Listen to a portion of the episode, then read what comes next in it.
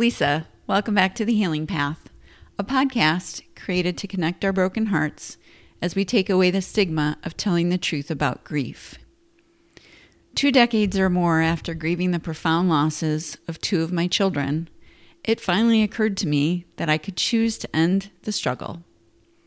All the work over the years of trying to shield myself and those around me from my raw, unbridled pain hadn't gotten me anywhere but here, right here, smack in the middle of this relentless struggle. After years of yearning and reading and journaling and meditating and praying, trying to achieve some state of quote-unquote feeling better, I now know that feeling better was never a worthy goal. Looking back, I wish someone had told me that it wasn't my job to feel better, but rather to create a life around the massive craters in my heart that would never move or be filled again. Finally, this is a goal I can work with. So I created The Healing Path to share our experiences and our compassion on our journeys to shift our energy from covering up our scars and instead wearing them as the medals of honor that they are. So today we're talking again about our Grief Public Service Announcement Series, and we're on number 4 today. That is, there is no right thing to say to a loved one, no correct thing. And this does overlap a little bit with our Grief Series public service announcement number 2, which was when you love someone, it never goes away. They do overlap a little bit, but the critical piece of understanding is whether you're the one grieving or supporting someone who is, there are no correct words to say.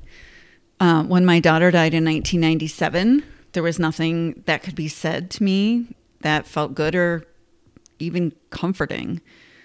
Thinking back, even the phrase, at least she's not suffering anymore, felt offensive. I couldn't hear anything anyway, as I think all my senses went completely numb for many months, if not years after. Likewise, there was nothing I could do to say to help others feel better, because they knew they were helpless too. Alexis was gone, never to return. I couldn't tell others it will be okay, because I didn't believe that. I couldn't breathe for months, let alone try to console someone trying to console me. So the service announcement here is that we can let ourselves and others off the hook where grief is concerned. Since there's no right thing to say, I suggest actions speak louder than words. Being present is the most valuable gift you can give someone who's grieving. I also think, as the person suffering profound loss, we can allow others to be present, even though we need to decide for ourselves what level of their presence is comfortable. In other words, don't say yes to things that don't feel right, and be mindful of setting your own boundaries. I don't have intel about grief that will resonate with everyone, and that is not my intention. I can, though, speak from my intimate relationship with loss and grief and shock and horror that accompanied the deaths of my daughter Alexis in 1997 and my son Emmanuel, who died in 2002. I can only speak to what I've learned and share the things I wish I'd known and or others around me had known. Being present to a person in grief is to be unattached to their wellness and recovery. Your presence is merely the symbol that life continues. Send cards, leave messages, and simply communicate, I'm here, in whatever form that resonates with you. You don't need to fix anything, you can't anyway, and you don't need to make the person feel better, and you probably won't anyway. So since there are no right words to say, let's upgrade our goal from getting it right, which sometimes paralyzes people, to say nothing at all, and please don't do that, or causes them to run for the hills for fear of saying the wrong thing. Let's upgrade that goal to the goal of being consistently present. If you're challenged, try communicating something like, I know I can't fix this, but I'm here with you. Or, I can't imagine what this is like. If you want to talk about it, I want to listen. Or, what's your day like? Or, what are your days like?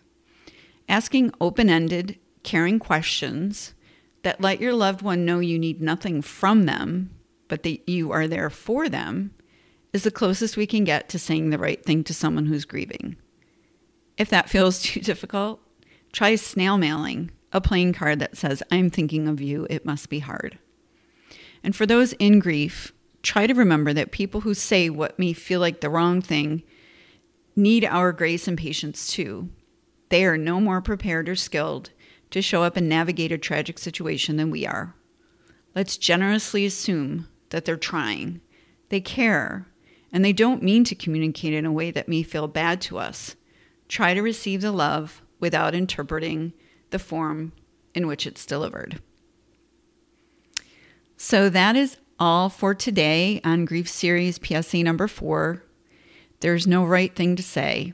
This was posted back in July of 2021. And I want to thank you for listening today. Please feel free to check out any additional posts that might interest you on our website, lisamcfarland.com. Coming in the future is also our online digital support community, which we're in the midst of building. That site is called Scars to Medals, SCARS2, the number 2, medals, MEDALS.com, coming soon. And yeah, thanks for listening. Stay present, stay grateful, and stay healing.